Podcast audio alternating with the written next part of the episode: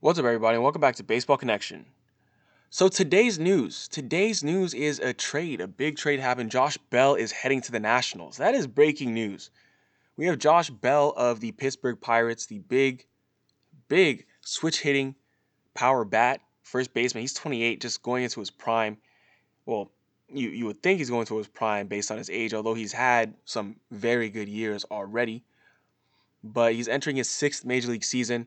I mean, last year was a pretty forgetful year for him, but he was an all-star the year before in twenty nineteen, where he was top ten in the National League in ribbies, O P S plus, doubles, homers, slugging, and O P S.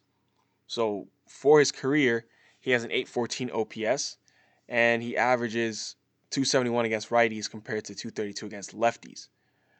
But the Pirates decided to trade him to Washington in exchange for right-handed pitcher Will Crow and right-handed pitcher Eddie Yean.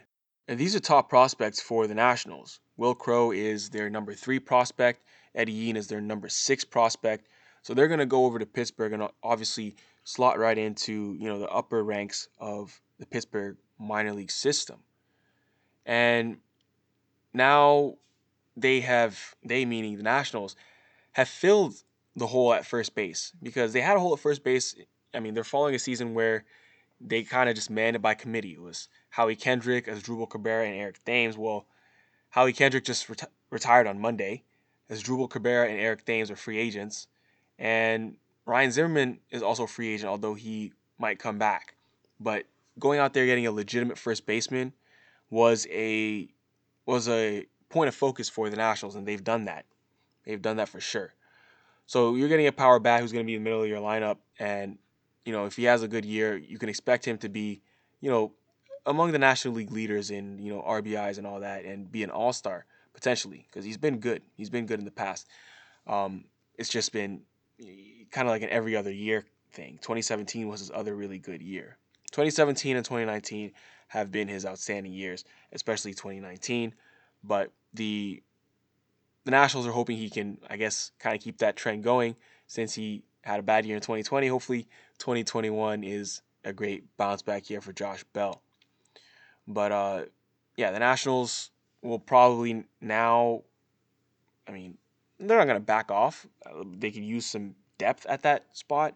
Ryan Zimmerman would be the most, uh, you know, reasonable, not the most reasonable, but he'd be a very reasonable backup for first base there. But expect Josh Bell to play every single day. He normally does. He doesn't miss much time. He plays one hundred fifty plus games a year. And um, so now you have a, a power bat that's going to hit, you know, right next to Juan Soto in the heart of your lineup. And, yeah, that's that's a good one two punch, Soto and Bell. Absolutely.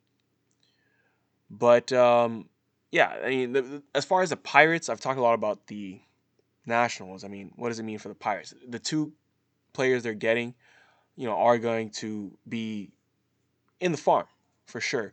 But, I mean, you have uh, Yean, Yean uh, Eddie Yean, who has an electric fastball. It reaches ninety-seven miles an hour, and people believe it can continue to climb higher as he can, continues to grow because he's only nineteen years old. So, nineteen years old, throwing ninety-seven. He was signed out of the Dominican Republic in twenty eighteen. But he has the kind of velocity and breaking ball and they say projectable physical frame that makes him look like a typical first or second round high school pick coming out of the United States. So that's what you have with um, Eddie Yean.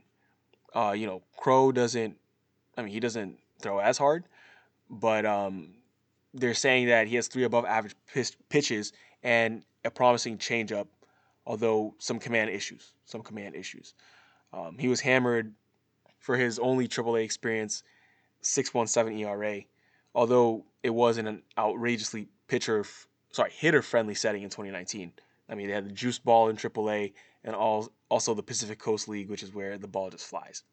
So you're going to see the Pittsburgh rotation. It's not going to include any of these guys next year, um, but it wouldn't surprise anybody if someone like Will Crow, who's more polished, does come up towards the end of twenty twenty-one. Because right now it's going to be Joe Musgrove, Mitch Keller, Stephen Brault, Chad Kuhl, and Jameson Taillon in that rotation, and um, they'll go from there. But that's going to do it for today. If you enjoyed this, Please share with someone who'd be interested, and we'll see you next time on Baseball Connection.